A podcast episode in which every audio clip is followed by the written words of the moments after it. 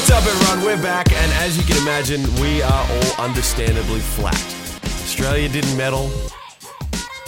It's just a really, really bad hunt this morning. We are flat. You have to be really flat with your seventh place finish. Why do I have to get thrown under the bus because you guys didn't do what you were supposed to do? Why is that? Well, because that's what we do. We're Australian. Yeah, we shift the blame to somewhere. How do I get into this? We've blamed the refs. We've blamed FIBA. You're the only one next on the list. Where do we start? We'll start with the obvious one. We'll go because we touched on USA and their struggles, predicted struggles last week. But Australia, we'll start off with the game against Spain in the semi-final, which you can hear the groans from the two-time Olympian over here, Mark Worthington. Run us through it, Werther. Look, the turnovers didn't help us. Missed free throws didn't help us. But I think everything got magnified with that call on Bogut at the end of the game because of what happened at the Rio Olympics. And maybe if it was if that hadn't happened, maybe we wouldn't be feeling as gutted as what we are. But the fact of the matter is, Marc Gasol was a beast. 29 points in the second half and overtime. He was an absolute beast. And our guys didn't close out the game. We were up majority of the game. We had it won. But that is international basketball. That's what it is. You've got to be able to finish teams. And when you've got them on the ropes, you've got to be able to deliver that knockout punch. And you know that if you don't, that their best is going to come back and get at you. And, I mean, they're the world champs now, so obviously they're a damn good team. It just shows you how close we are as a nation to being the best team. Well, it's tough because it's like at the end of the day, and we'll touch on this when we go to the next game. I'm fucking flat. We were one. So everyone for saying, I've seen a few posts on social media and things of that nature of people saying that this was a failure. And to an extent, yeah, finishing fourth. But people have to remember, and the Olympic medal is the end goal here. We were one free throw away from a gold medal match. One free throw away from our best player on the floor and the tournament. One free throw. So don't act all doom and gloom in terms of the future of this and how much of a failure this was. Don't be coming at Lemanis, because at the end of the day, you look at, especially coming into that game against Spain, the travel was horrendous. Real short backup. You know what it's like to travel in China. You know what it's like to travel in China. You're stuck in traffic jams all day, stuffy airports. It's the travel fucked us on the back end there. It wasn't the fact that Lemanis went with a short rotation, which a lot of people have said. Spain went with a short rotation as well, the exact same number. I think it might have been even one less. Lemanis' rotation was fine. It was fantastic. He did what he had to do. Yeah. And it's the same as NBL. When you come to finals, you shorten the rotation. You have to. Yeah. You want your best players out in the court at all times. Look, Jock Landale didn't have the best finish to the tournament. Aaron Baynes didn't have the best finish to the tournament. And we saw last night that those two got taken out of the starting five for Nick Kay and for Bogut to try and change things up. It's just flattening, isn't it? Like Luke Longley talked about how the basketball gods have kissed Spain on the dick. Great quote. I literally woke up the next morning and felt like I'd been kicked in the dick. I did. Had you been kicked in the dick? I don't know. There's a very high chance in the post-game. High chance, but... okay, I guess, and this is where I'm coming from, as someone that's been in that environment and all that, I never got to the heights that this team has currently got to. But even in the position that we were, when we were getting knocked out or lost, it was deflating then. Yeah. Like... I think people understand the time commitment, but the commitment that the NBA guys have put in, Joe, Deli, Patty, Baynes, Bogut, it's been a massive off-season for them, and time commitment and time spent together And to come up short, I'm sure, is deflating and flattening and maybe a failure. Maybe. I don't know. In some sense of the word. Yeah. In a broad sense. I can't speak for them, but or what their words would be on how they feel, but they went there to win a medal. I think a disappointment is what I would go. And that's not a knock on any player or person on that coaching staff. And so I think this will make the Olympic medal so much better. Yeah. This experience. We've been through this at Rio. We've been through this at the World Champs now. We'll get over the hump. We'll get a medal at the Olympics. Now, you've got a bit of a different perspective. Of course, we joke about this we stuff. And, of course, at the end of the day, USA's home. So what's your perspective on this one? And, we'll stick to the Spain game. Just, the feelings after losing it, what you thought happened. All right. First things first. USA, they were not good enough, period. There's no excuses. That was the team they brought. They were beaten, period. There's no excuses. The window of opportunity closes faster than it opens. Australia's waited forever to have a team that they felt could medal. This was the team. It was, we're going to win gold, or it's an L. We're not going for silver. We're not going for bronze. Despite, we could say referees, we could say turnovers, we could say coaching decisions, we could say running the same plays. We could say all of these things. Despite all of that, they were still in a position to win the game. Didn't happen. All right, cool. Then we go to France, up 15. What was the run? 25-8. Patty Mills on the bench. Lost that game. There's going to be a whole lot of sleepless nights. And that was a game with 19 turnovers. You can't turn the ball over like that. The game before that was 22. You got to take care of the ball. And you were still in positions to win the game. It's going to be a whole lot of sleepless nights. That right there, the way how they lost. Spain, cool. Take that L, no problem. But to lose the French game in the way that they lost that game, there's going to be a whole lot of sleepless nights. I don't understand why Patty was on the bench during that spell. I don't understand either. How old's Patty now? 32. How many games did he have after last night? None. Yeah, no, I'm not saying in that sense. I'm Patty, sort of Patty is the fittest guy on that team. There's no way he is supposed to be on the bench at the most critical time of the game. Momentum is shifting as we're watching, as he's watching from the bench. And it's like, all right, I'm ready. I'm ready. So people, and he still does not get in the game. So we watched the game last night together. Yeah. And we were like looking at each other like, where's fucking Patty? Why isn't Patty playing? Is Patty injured? What's going on? Like, everyone, even at the bar that we were at, right? Everyone was like, could feel the momentum turning. Who do you want on the court? You want the guy that can put the ball in the hole. Well, virtually the only guy that can score on his own. Like, of course, some of them can create, right, which is another worry that I have. We'll speak on further. But, yeah, that one was like Delhi had severe cramps after the Spain game, but Delhi's out there playing. So I don't... Yeah. So, like, if we got nothing to lose... And there's not another game after this. He has to be in the game. Especially at that moment. Why was Baynes not playing? Baynes only played 13 minutes. How was he not in the game? How do you switch your rotation the last game? Baynes had a hell of a game against France. You would think, if nothing else, he got to play against them. Yeah, but there was something to do with it. I'm not sure whether it's come out with Baynes' shoulder. Because he came up proppy after the Spain game. Oh, yeah? Yeah, so he was holding the shoulder, came off for a little bit. Could have been the Spain game, it could have been the game before. Mm-hmm. But there was some sort of, I'm not sure whether it was jarred or what happened to it, but there was some contact on it. Well, let's hope that's what it was. Yes.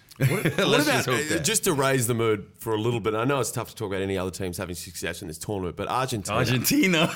Now, as disappointing as they were in the gold medal match, they made it. Throughout this tournament, wow, Luis Scola. And that point guard.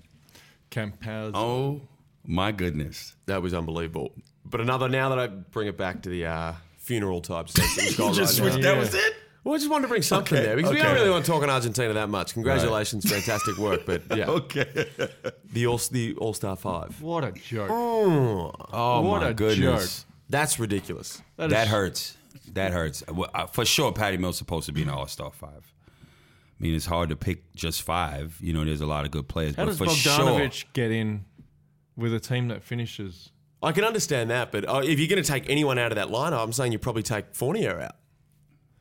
Fournier had a great tournament, but Patty had a better tournament. Bogdanovic was the best player in the tournament, so it's tough. And Rubio MVP, Rubio was tough. He was tough, but I got lucky because he got the MVP. That's what got him in the top five because he was shit against Australia.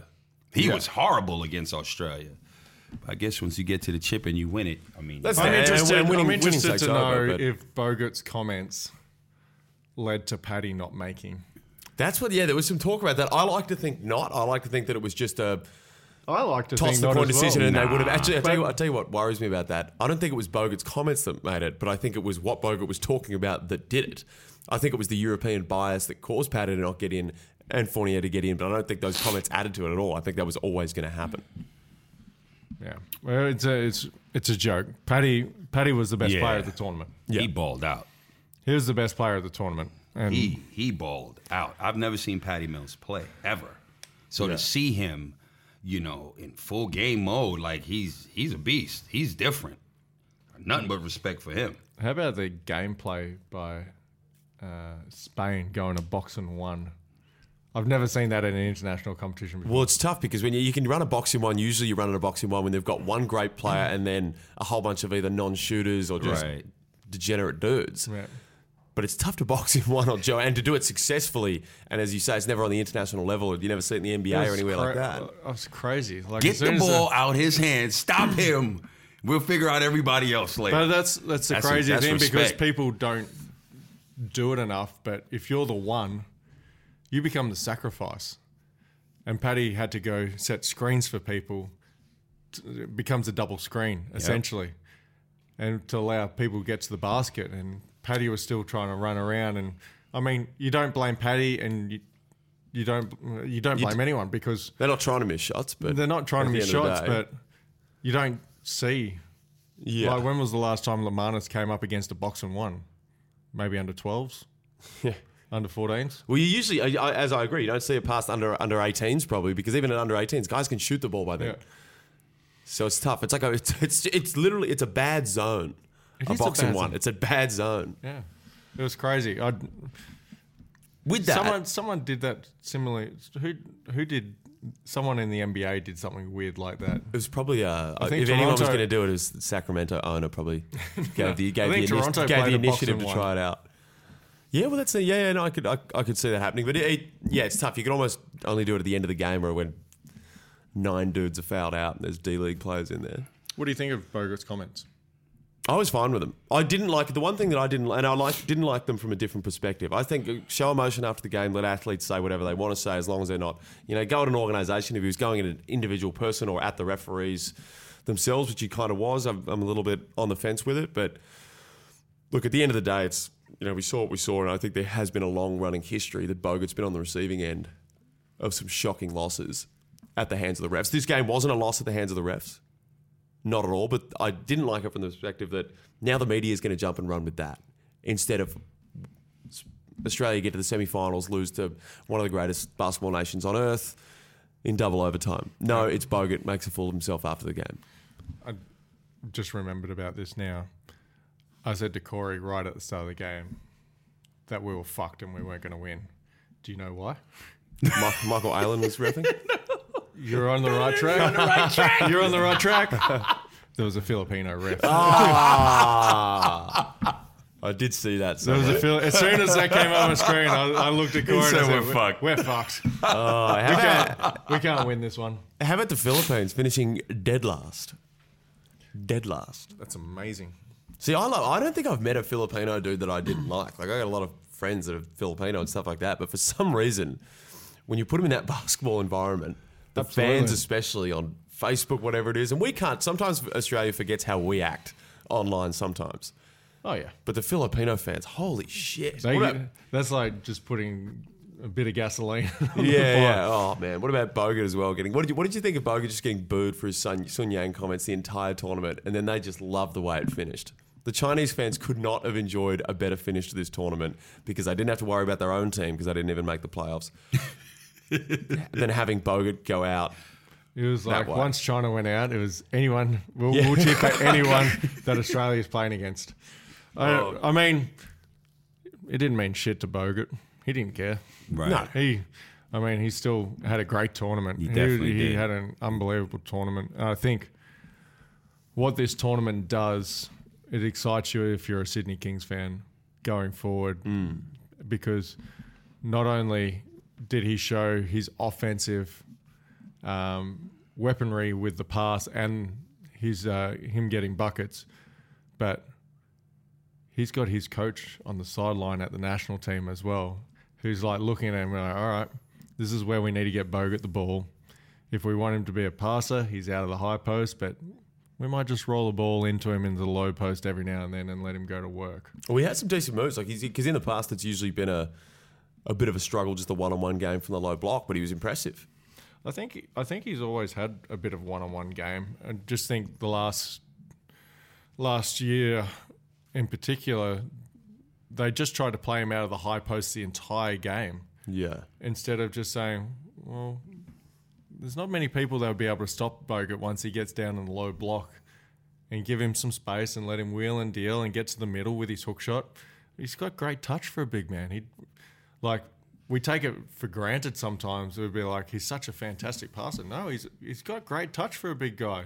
How many floaters did we see him knock down in this tournament off pick and rolls, getting to the middle, finishing with both his left and his right hand?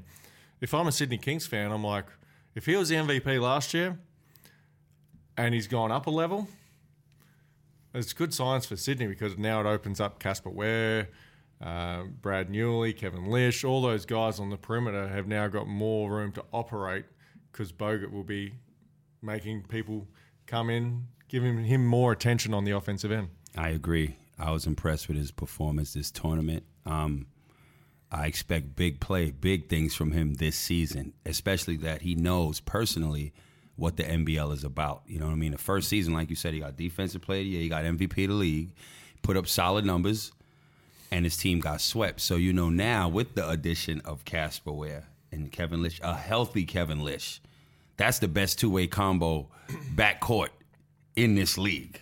So I'm really excited actually to see how this thing goes. Are you going Casper and Bogut over Trimble and Long? I think I'm not going over anything. I'm just saying that's going to be a dynamic team to watch. It'd be interesting to see how it plays out. So you haven't picked which one you prefer. Sean Long's the best center in the league, hands down. That never changes. Let's not get it twisted. However, I want to see how this thing plays out. I said they're looking really good coming into the season. The whole question is a healthy Kevin Lish or not, if that calf is good. And I saw him, I spoke to him about it 2-3 weeks ago, and he said he's ready to go and he's excited. Sean Long? I saw Sean Long Saturday. I had a conversation with him already. Him and Mello are hanging out a lot. And Casey Prather as well. We can get into that. That's like, we got to get into it right now. I was about to say, we want to get into it now. We don't have the levels on the mics worked out. Are you ready to get it in? For you to be yelling out Fuck Illawarra right now. The NBL preview is coming. It's going to be a week or two, and we'll jump straight into that one. But I still want to know, on the World Cup, your number one takeaway. And it can be from an Australian perspective, from a general basketball perspective, or a Fuck FIBA perspective. Whatever you want to come at it with. What's the one thing you walk away from this World Cup thinking? There's a whole lot of talent in this world. You know, don't think because it's Team USA, you're just going to walk in and just get a gold medal. Those days are done. If you're not bringing your top cream of the crop players, that's not the case. You know what I mean? You have some amazing basketball players in the world displaying their talent. So that's what I appreciated more about it, especially with my career playing on foreign soil. You know, I can go back home and tell friends, listen, man, there's some players overseas you've never heard about or probably ever see that can go. that belong in the league that may not ever get to the league. And people in America, because the NBA's in America, they like, yeah, whatever. If they're that good, they can get to the NBA. And that's not necessarily the case. So it's not a bad thing that USA lost. You know what I'm saying? Yeah. It'll wake up the rest of America and the world. Well, the world knows that there's great talent, but especially America. Like, don't think you can just rock up with any team and expect to just win. Well, the best part of me about USA bringing that team, and I think you know, the team itself has copped some criticism they probably don't deserve. They, at the end of the day, they were the ones that stepped up and played. But there wasn't usually in the, you know, the World Cup and stuff. It's a LeBron fest. We're all the focus on the USA superstars. That wasn't the case this year because no one's going out there purely to check, you know, Jason Tatum's numbers. And no disrespect to him, but no one's just going there to watch that. Right. So there was more spotlight because the spotlight was taken away from the usual USA superstars. There was more spotlights on the Bogdanovic's, Scola, guys like that. Mills. Hey. You know, it was wide open, you know. For me, I believe, like, this was the best chance for Australia to fucking medal. Yep. I'm on the... Listen, me and a non-Australian, I was on the bandwagon. I'm like, yo, this team is legit. Look how they're rolling through. They deserve to medal.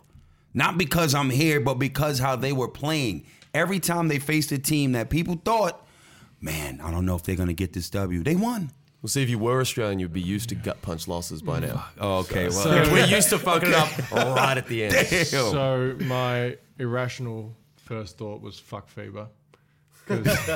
Because I knew it was going to start off with that one. My rational thought is we get to add Ben Simmons, Dante Exum, Ryan Brokoff, Thon Maker, potentially Jonah Bolden, potentially. Who goes? To this team. Who leaves? That's the hard thing. It's like Nick Kay's really made his case. Nick Kay is not going to be in the NBL next season. Wait. Yeah. No, I believe that. So we can all agree here that Barlow, Sobey, Glidden aren't going to the Olympics. Right. So there's three spots right there, which are taken up by probably... Ben, Dante, Ryan. Then we got the Thon Maker, Nick Kay outplayed Jock by the end of the tournament. I think we all agree with that. Nick Kay had a fantastic tournament. Well, for the team needs defensively, Nick Kay was the go-to guy. Yeah, at the end there. Jock was more like a Spanish matador, letting anyone go past him for a layup. Which I think he's incredibly gifted offensively, but his development will be on the defensive end. And why Nick Kay was playing more minutes in the end was Nick Kay was playing defense, right? And which he struggled with at the start of the tournament, but at the end of the tournament, the more he played, the better Nick Kay got. Once again, if you're a Wildcat supporter, you're really excited about what Nick Kay's going to do. That's the best power forward in the NBL. That is the best power forward in the NBL. And I love Ty Wesley. Mm-hmm. I can tell you are just waiting. And I love Ty Wesley. That's the best power forward in the NBL. Who's the best power forward? Do you disagree? Hey. It's like a dog on a leash right now. Someone pull this thing back. Whoa. Who you got? No, I'm going to think. Let me... You could think, and you know what? I'll give you a week to do it. Thank you. I'll give you a week to do it, Wertho. And I'm kind of not looking forward to being in the middle of this. There you are. Yeah, kind of. What? One thing as well that I thought just throughout this World Cup, and it was a thought that came to me during the games, is don't look there. What are you looking to check? What's going on? I got in a fight with a bear on the weekend. Oh!